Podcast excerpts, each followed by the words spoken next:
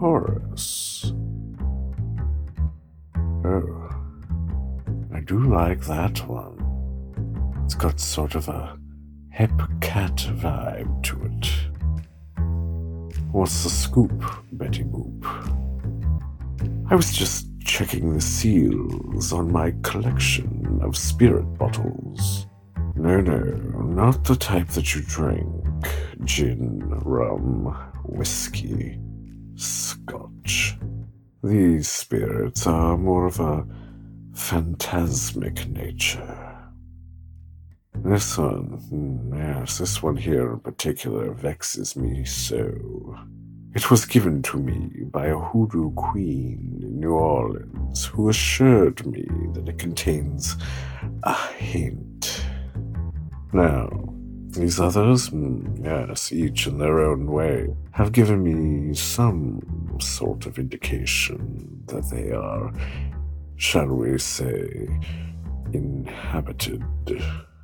But this one, nothing.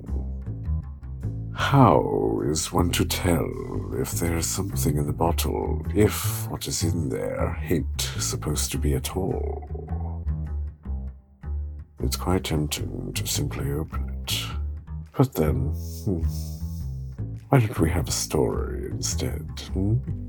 This evening's tale is by Mr. Evan Dicken and Mr. Shannon Ramp. By day, Mr. Dicken decorates antique maps and analyzes all manner of data for strange and, dare I say it, eerie medical experiments at the Ohio State University. By night, he does neither of these things. His audio fiction has most recently appeared in Pseudopod, Escape Pod, and The Overcast. And he has stories forthcoming from podcasts such as Cast of Wonders and Starship Sofa. Mr. Ramp lives in Alexandria, Virginia, where he practices an obscure and utterly intoxicated form of martial arts known as drunken yoga. Shannon has attended the Viable Paradise and Taos Toolbox writing workshops and has been a semi finalist for the Writers of the Future Award. His poetry has appeared in Abyss and Apex. It will be read for us this evening by Ms. Ella Turen.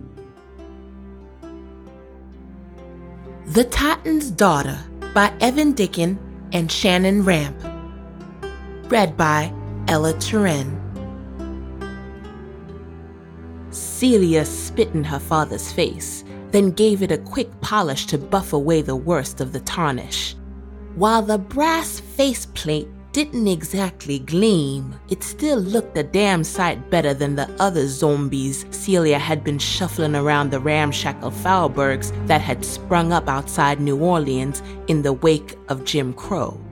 Unlike the garbage the Algiers factories churned out nowadays, the great Hippolyte Tarot had built his zombies to last.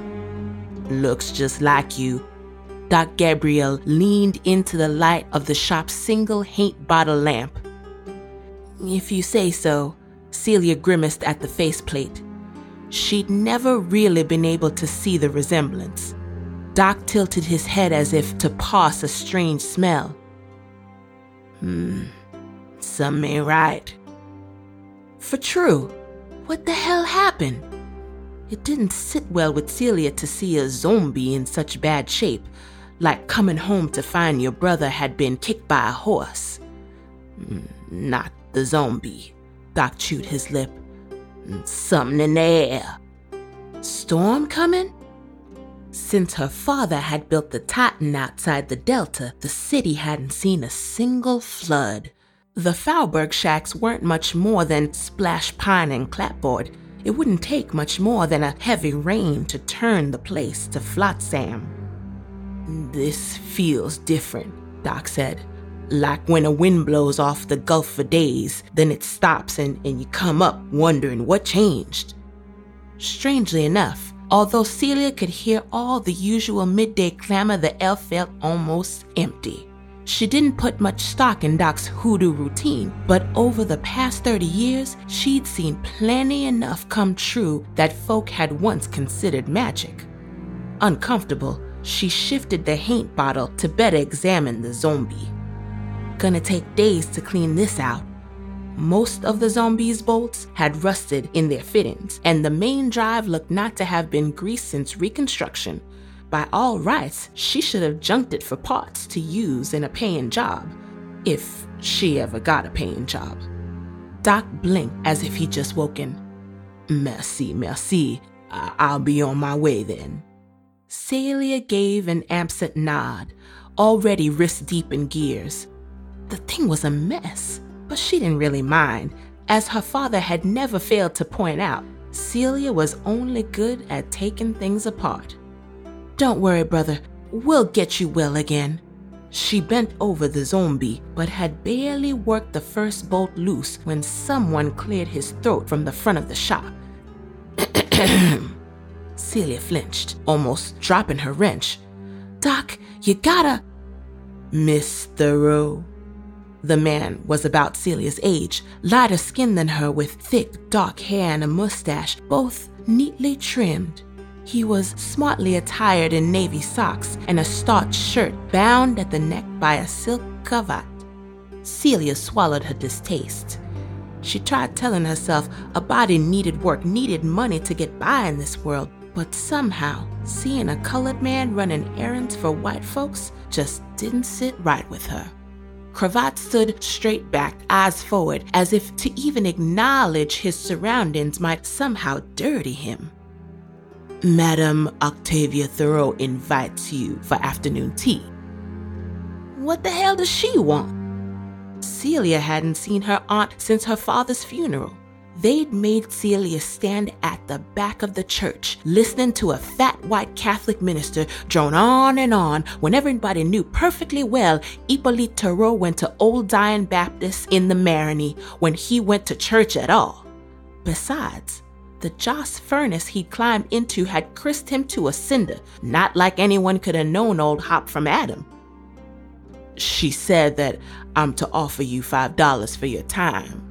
Cravat held out his hand, silver glittering in his palm.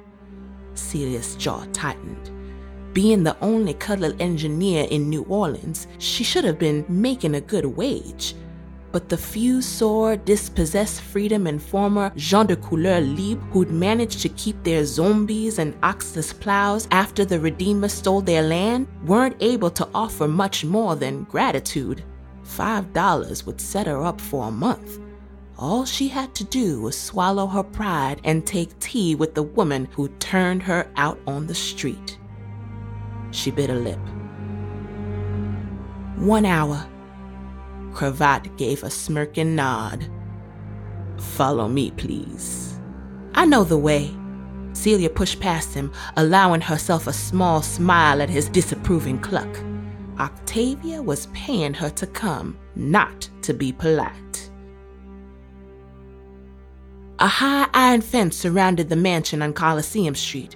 It sprawled like a pale colossus among the smaller manors that had sprung up when much of the old garden district was dug up, subdivided, and sold to Irish and German carpetbaggers in the 70s. Cravat slipped through the gate, letting it swing closed in Celia's face. Uh, apologies. He took his time with the latch. Celia trailed him through the garden, perfectly maintained even this late in the year, as if lilies and rose arbors could shield her aunt from the city beyond. Inside the manor, hardwood floors gleamed in the rich orange glow of arc lamps, very different from the sickly light of the haint bottles used in the poorer sections of the city. a painting of Celia's great grandfather, the Frenchman Louis Thoreau, hung above a polished credenza imported from Europe before she was born. Just like her father, Celia had never been able to see the resemblance. The cloying, dusty rose smell of the place churned up a roiling mess of childhood memories. Celia had been five when Hop first brought her here, face still wet from crying over her mother. She remembered his expression. Not sad about his wife's death, not ashamed at finding out he'd fathered a half breed, but annoyed, as if he couldn't quite comprehend Celia's tears. Fix her, he'd said to Aunt Octavia, like Celia was a leaky steam pump. Her aunt had shouted a bit after that about what a little colored girl could do to the family name, about how it would have been better if the yellow fever had taken her too, about how it still could. Hop had balked at outright murder at least. Maybe he saw her as another invention, or maybe he hadn't cared enough to be rid of her. Either way, it was off to the Titan with a warning to stay quiet and out of his workshop. Many of Hop's rivals would have given their eye teeth for the opportunity to watch the mad Cajun work, but Celia couldn't think of many little girls who would. She looked around for the most elegant couch among Octavia's furnishings, feeling, if not vindicated, then at least justified, as her greasy overalls left a stain on the fabric. Madame Octavia Thoreau, Cravat returned, sneer curdling as he noticed the couch. Celia, so lovely to see you again, my dear. The gray haired matron of the Thoreau family swept into the room, offering up the thin lipped smile that was the trademark of the genteel Southern hospitality.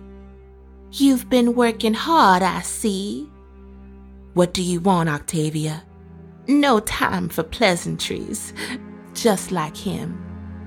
Octavia's smile slipped for a heartbeat. Very well.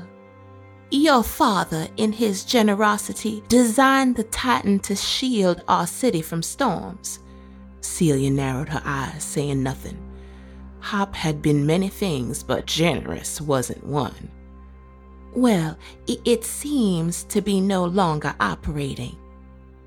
Celia blinked, realizing what Doc had felt, or more specifically, what he hadn't felt. New Orleans moved along absent the familiar chest rattling thrum of the Titan. For years, I sent a load of joss paper every month, and the zombies would take care of the rest. Then, about a week ago, the Titan just stopped. Octavia's gaze flicked to a gilt framed mirror on the wall, and she tucked back the loose strand of hair. Most of our money comes from the Algiers factories, but the Titan is the Rowe family property. And as we have a contract with the city, we could be sued should the waters rise. There's no we, remember? Celia relished the taste of the words. Grief makes us all say things we regret. Octavia raised a long fingered hand. Wilson, would you bring us some tea? With a bow, Cravat slipped from the room, taking Octavia's smile along with him. Listen, girl, she jabbed a finger at Celia. There's a storm coming, a big one. Thanks to your father's paranoia and his decision to climb into that Joss furnace, no one knows how to fix his ridiculous monolith. I was hoping you'd learn something while you were mooning around his workshop for all those years. Hop didn't let anyone into his workshop, even me, especially me, Celia said. Besides, it's still locked up tight, and the only key went into the Joss furnace with him. Not the only key. Octavia drew a small, thin rod from the folds of her dress. Your father was cautious, but he was no fool. Every system needs a backup. Celia didn't even try to hide her scowl.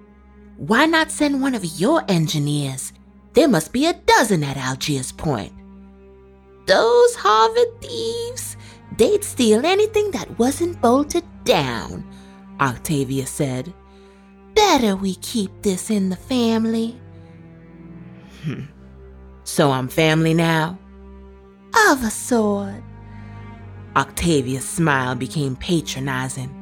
Besides, haven't you always wanted a peek inside your daddy's secret workshop?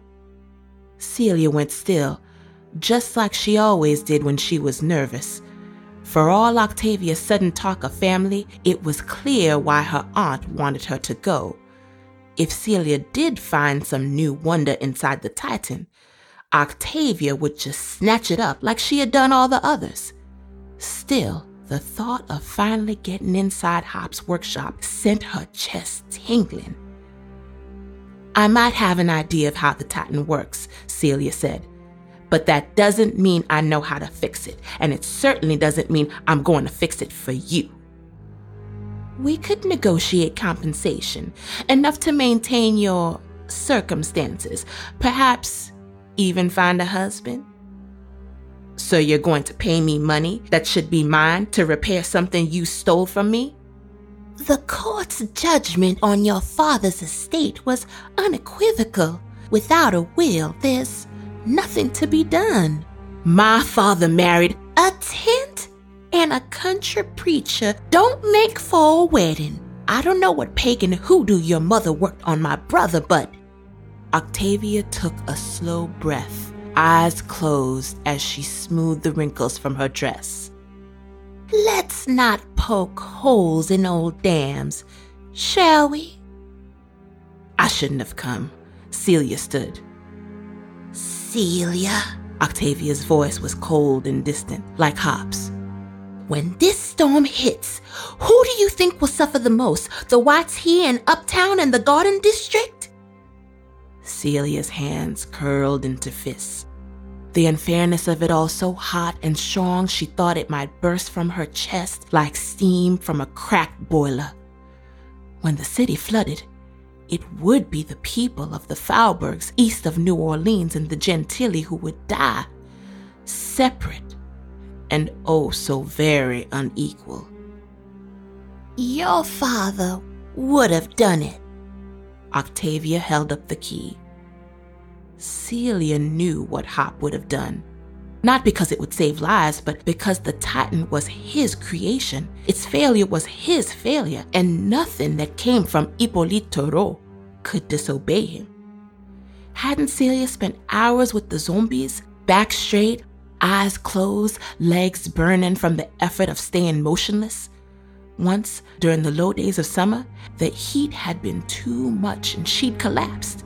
Celia had woken to her father staring down at her, lips pursed, one thin eyebrow raised like he wanted to open her up and root around inside. Hop wouldn't have cared about the Faubourgs, but it was easy not to care when you'd grown up rich and white when you'd never been chewed up by the stripped gears of the world no one would admit was broken. Celia snatched the key, then shoved past Cravat, taking no small pleasure as he lurched to keep the contents of his tray from spilling to the door.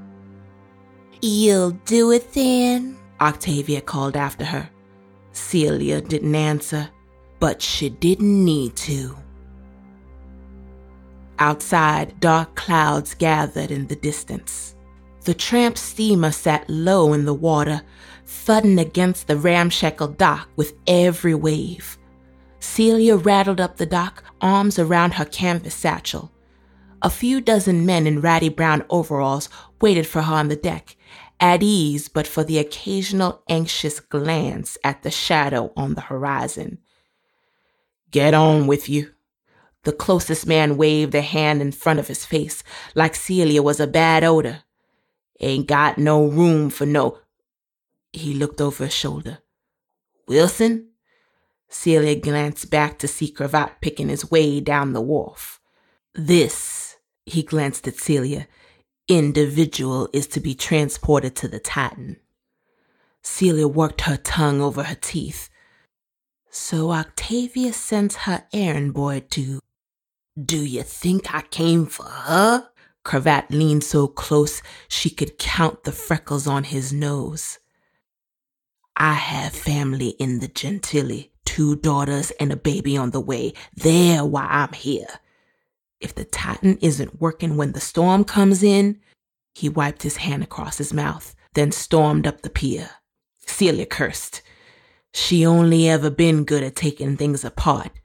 Things, people, relationships.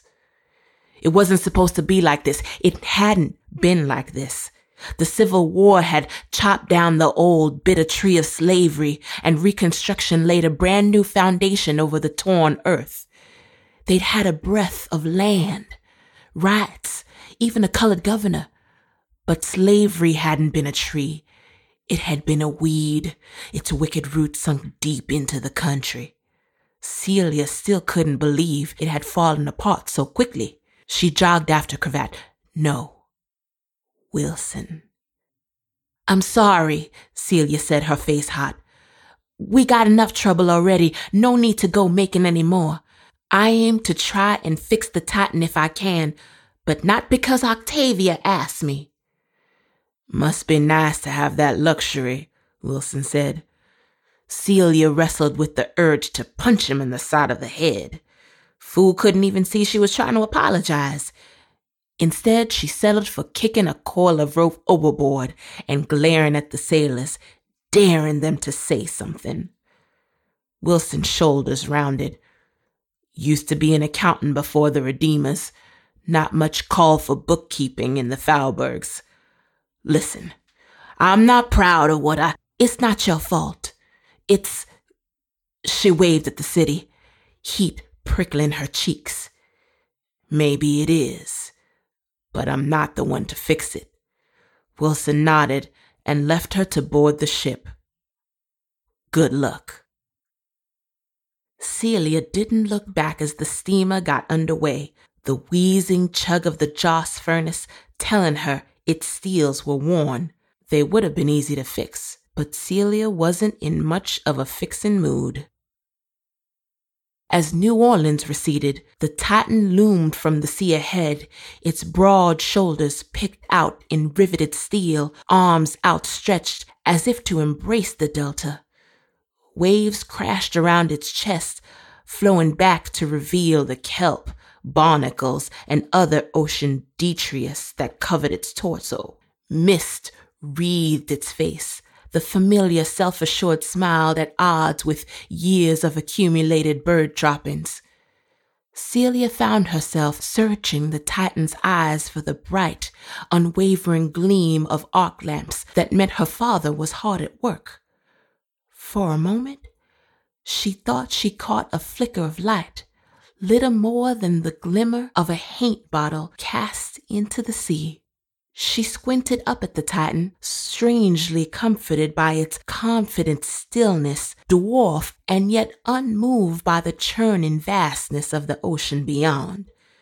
It took her a moment to recognize the light queasiness in her chest, not as apprehension, but relief. I'm coming home. 263 steps led from the steel vault door set into the Titan's midsection to the reverberatory chamber in its chest.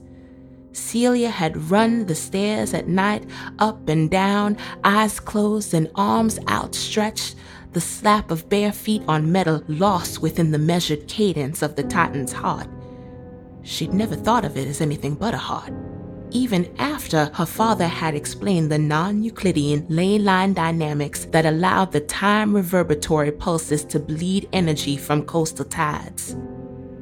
Celia found herself listening for the deep rumble as she ascended, grasping for the rhythm that would guide her steps, but the only sounds were the hollow echo of her boots. The reverberatory chamber should have been bustling, a horde of zombies maintaining the intricate jumble of gears, shafts, and belts. Instead, all 400 automatons stood in tight rows upon the production floor, arms raised like parishioners expecting a benediction. Celia grimaced against the tightness in her throat, gaze drawn to the empty space, fourth row, seven rank, where she had always stood. She walked among the statues of steel and brass, arc lamp held high. Tarnish made shadows under their eyes and around their uniform smiles, lending their expressions a sorrowful, almost regretful air. She laid a tentative hand on a zombie's chest, fingers tracing to the hollow below the left shoulder where enamel had chipped away to expose its inner workings, then down below its ribs where she'd scratched a name all those years ago. Crusoe. Celia's words were barely a whisper. She ghosted among them, touching faces, arms, shoulders. She knew them all. From Lafitte's chipped tooth to the dent in Pontchartrain's chest plate, to the scuff marks just below the knee on Sandpiper's left leg, a thousand tiny imperfections, clear as fingerprints to a girl who'd grown up among them. Thunder boomed. The first patters of rain ringed from the Titan's exterior. She gazed up at the massive drive assembly. The great gears were silent but well maintained. None of the belts had slipped, and the shafts had been recently oiled. Falling back on an old standby, Celia gave the assembly panel a kick, then froze as someone cleared his throat behind her. She flinched, feeling like a fool when she turned, and her light revealed nothing more than the scaffolded shadows of machinery. Hop was dead. There was no one to punish her for drawing on bulkheads or playing pirates with the zombies. Back prickling, Celia examined the myriad dials and pressure gauges, finding each within normal limits. She'd need to check the furnace. Celia swallowed against memories of what she'd found amidst the ashes last time arms and legs curled in like a dead bug, skin blackened to char. She'd always thought she'd hated her father. But there had been the tears in her eyes when she dragged him loose, his flesh crumbling away in great powdery sheets to reveal bone burnt and almost translucent gray by the heat and pressure of the furnace. 87 stairs led to the Titan's heart, cold and dark in its nest of cogs and pulleys. Beyond that lay exactly 100 more, counted but never climbed, up to Hop's workshop. The furnace door was open, the metal cold against Celia's palm as she shone her lamp inside. The light revealed a wasteland in miniature, drifts of ash piled high against a sky of soot blackened bronze.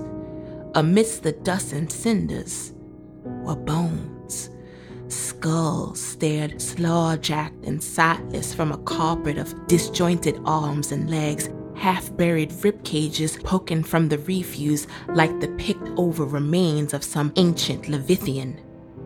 Celia's stunned exhalation sent squalls of ash swirling about the furnace. She stumbled back, catching the rail, head low as she drew in a long, shuddering breath trying to master her terror, remembering, but not wanting to. She'd been alone almost a month before the crew of the cargo steamer had found her, naked and covered with ash, almost fallen over from hunger. There had been food, but zombies don't eat, don't sleep, don't suffer. Celia had stumbled out with the unloaders, trying to blend with her brothers to be as perfect as them. Movement from below caught her eye, metal glittering at the far edge of her arc light. Celia squinted down at the assembly floor. The zombies were watching her. Sickly blue haint light glittered in their eyes, identical smiles bright with cold purpose. As one, they turned and marched toward the stairs, the rhythm of their feet like the clatter of an iron drum. They swarmed up the steps like so many bronze chased ants. Celia ran up the stairs, drawing Octavia's key from her pocket. At the top of the stairs, there was a riveted door. She fumbled the key in the lock, twisted hard enough to hurt. The tumblers turned, the door opened with a soft hiss, and she stumbled into the workshop. Celia had expected workbenches and stations, glass balls of crackling light, half finished zombies hanging from armatures of steel and wire, even a new, strange invention, anything but a pile of bodies. Most of the arc lamp had burnt out, with few flickering bulbs that remained casting the dead in harsh relief.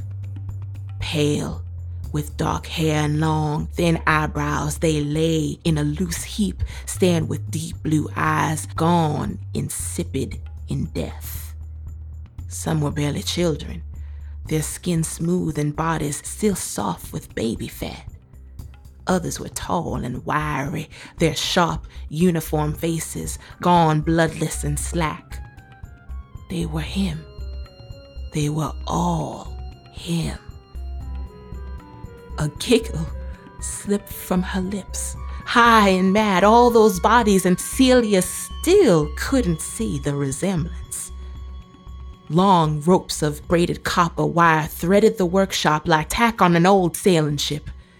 Sinew tied and humming with power, they ran from a collection of thin metal pillars around one edge of the workshop to a half dozen bronze vats at the back. Lightning crackled outside.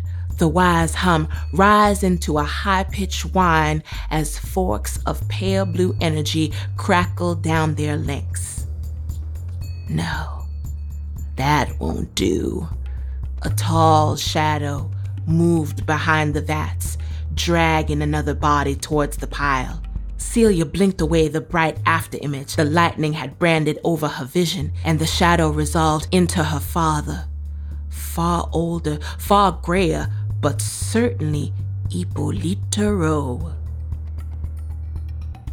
Ah, there you are, he coughed, bright blood spotting the front of his shirt, then adjusted his grip on the corpse. Help me with this. We buried your bones in Lafayette Cemetery, Celia swallowed against the tremor in her voice. The whole district turned out. My bones? Yes, I suppose they were. Hop let the corpse drop with a sour grimace. Now, come along. It was one of those I found in the furnace that day. Celia nodded at the pile of corpses. She could hear the zombies on the landing but didn't care. Why? Hop cleared his throat. Come over here, Celia. I won't ask again. Something awful occurred to her. Does Octavia know?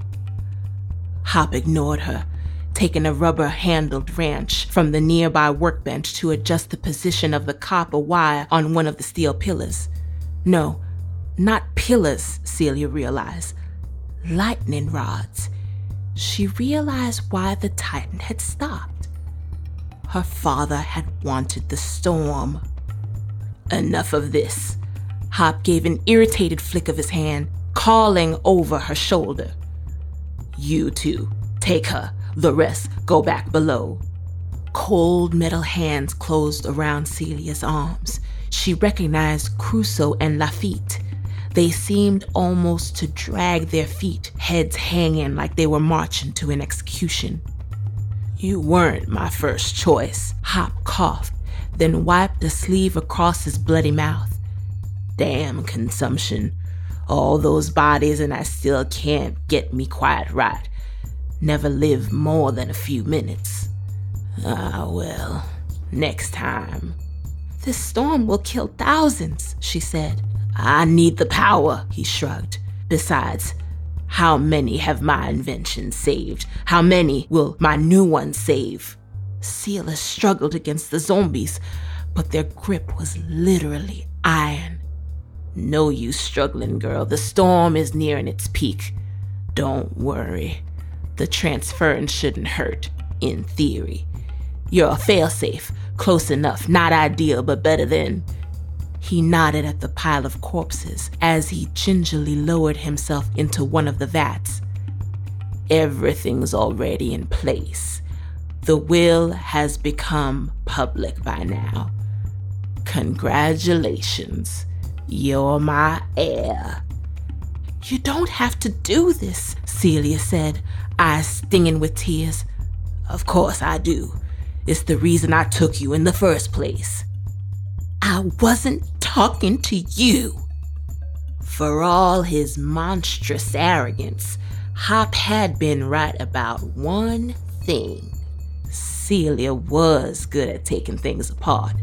She twisted in the zombie's grasp, slipping her fingers into the bare spot underneath Crusoe's shoulders to hook his exposed drive belt and pulled it from the runners. Feeling his grip loosen, Celia turned to spring the broken clasp on Lafitte's chest plate and pressed the leather belt into his gears. Both zombies collapsed almost gratefully to the floor. Celia stepped to the edge to look down at her father. She'd expected anger, fear, maybe even sadness, but all she could muster was faint disgust. Did the fever really kill my mother? Hop pushed up from the vat. I didn't put up with insolence from a child, and I certainly won't.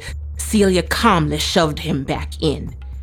He came up choking, viscous fluid covering his face. Celia grabbed a handful of his hair, then ducked him back under before he could call back the zombies. She lay on the rim of the vat to press down with all her weight. Slick hands pawed at her, then at her face, but she turned her head away. The wall of the workshop was bronze, polished to a mere sheen that almost glowed in the light of the arc lamps. Celia's gaze was drawn to her reflection in the metal, eyes bright and cheeks shining with sweat. She smiled, tilting her head, one eyebrow raised, just like Hop. Like gears clicking into place, she finally saw the resemblance. Her father was old, sick, but it still took him a long time to die. Celia held on, gaze drifting to the steel rods, out of concern that the stray bolt of lightning might finish them both or switch their souls. But no electric snap broke the steady hail of rain, and after what seemed like hours, her father finally went limp. She left him, face down in the vat, stumbling over to the zombies on legs gone rubbery. Crusoe's drive belt had been roughed a bit by Lafitte's gears, but when she finally worked it free, the leather seemed whole enough to serve until she could find a replacement. The zombies stood, concern in their bearing, if not on their smiling faces. Celia hugged them. It's all right. I'm alive. They didn't move. Come with me. There was a moment of anxiety as she turned her back on them, then giddy relief as they fell into step behind her. Hop had given her command authority. She threw the door lever and stepped out of the workshop. The zombies waited below, arms raised, back in perfect rows. We need to get the heart working again. Celia frowned when they didn't move. Sorry, we need to get the reverberatory chamber working again. The zombies moved off, attending to their duties with clockwork precision. Soon, a heavy thrum resounded through the chamber. It cut through the rattle of gears and drowned the angry thunder vibrating within Celia's chest like the beat of cruel drums in carnival. She closed her eyes, letting her breath in one long sigh her whisper filling the expected hush between beats.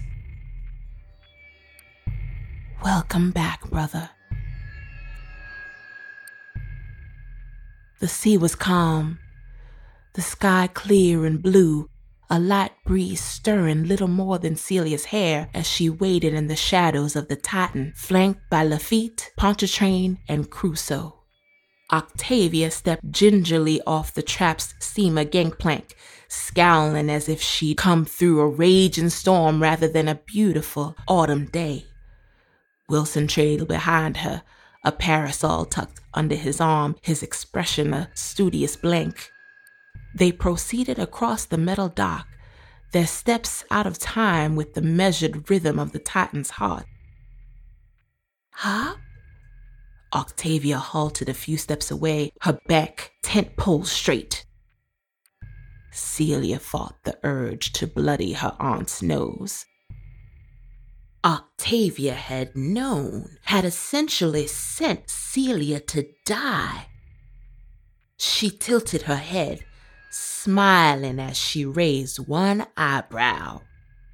The tension went out of Octavia's stance, and she gave an irritated shake of her head. You were supposed to come back to the city, not hide away in this metal coffin. I've been busy. Celia tried to keep her tone light and cold. So, the will has been published? I said I would handle it. Everything is yours, same as before.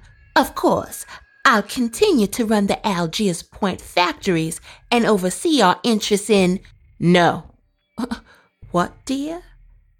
Octavia frowned. I said no. Celia took a quick step toward her aunt, shedding her barred effect like a musty shirt. I'm taking over the factories, the business, everything. You. Octavia spat the word like a curse. Me. Celia smiled now, wide and threatening, wanting to savor this moment.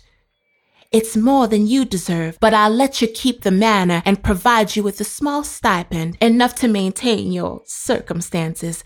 Perhaps even find you a husband. In exchange, you'll support me in the family business and not say a word otherwise. If you don't, you think for a moment I'd let some half breed bastard swoop in and. If you don't, or if you try to leave the city, Celia let some of Hop's coldness creep back into her voice. I won't hesitate to send a zombie to twist your head off. Maybe in your bedroom, maybe on a crowded street. Either way, you'll never see it coming. Zombies are everywhere. Can you tell them apart? At Celia's nod, her zombies surrounded Octavia, their metal grins seeming to drip with cruel promise. Octavia glared at Celia, then whirled, pushing her way past Lafitte and Pontchartrain to stomp across the dock in a storm of spitting, slit-eyed rage. You'll do it then? Celia called after her. Her aunt didn't answer, but she didn't need to. Thank you, Celia grinned at the zombies. They seemed to bob their heads. Just a twitch, so fast Celia would have missed it if she hadn't been looking for the reaction, but it sent a delighted shiver down her spine. What was that? Wilson stared after Octavia. My father's will has just come to light, Celia smiled. You're an accountant, right? He blinked at her. Yes, but I'll need help managing the Thoreau books. He frowned. After what I said about I can fix this on my own. Wilson worked a finger under his cravat. You Thoreaus are all mad. That's a yes then? Sure enough, I, I suppose. Celia laughed, bright and clear. Wilson was just the first.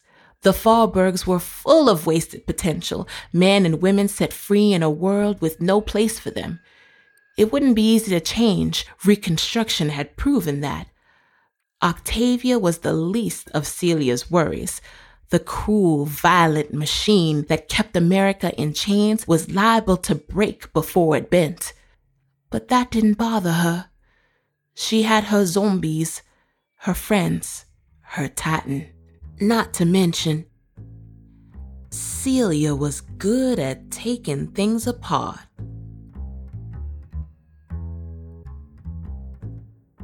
Our narrator, Ella Turenne, is an artist and entrepreneur. As a voice actor, she has worked on projects for Talking Book Productions and Creative Media Design. Ella's first solo play, Love, Locks, and Liberation, was selected for the Downtown Urban Arts Festival, the United Solo Festival, and the Los Angeles Women's Theater Festival. For more information, visit ellaturenne.com. Now, for business. We have gone to print and our first issue is now available in both analog and electronic formats.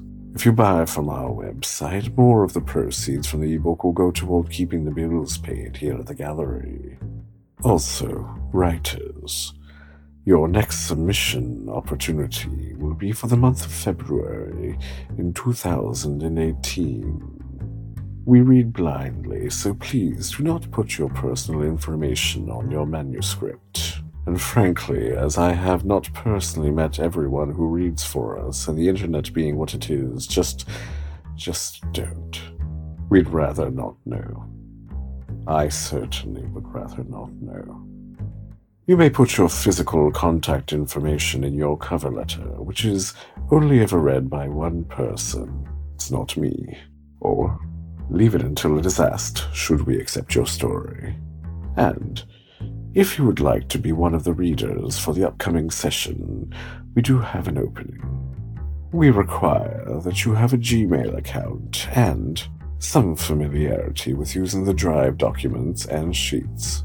Further, be able to log on to a Google Sheet for staff chat on Thursdays during the month of February, through to whenever we are finished reading send an email of interest to curiousgallery at gmail.com and Kevin will get back to you. But for now, it's time we close. Do visit us again next time at the Gallery of Curiosities.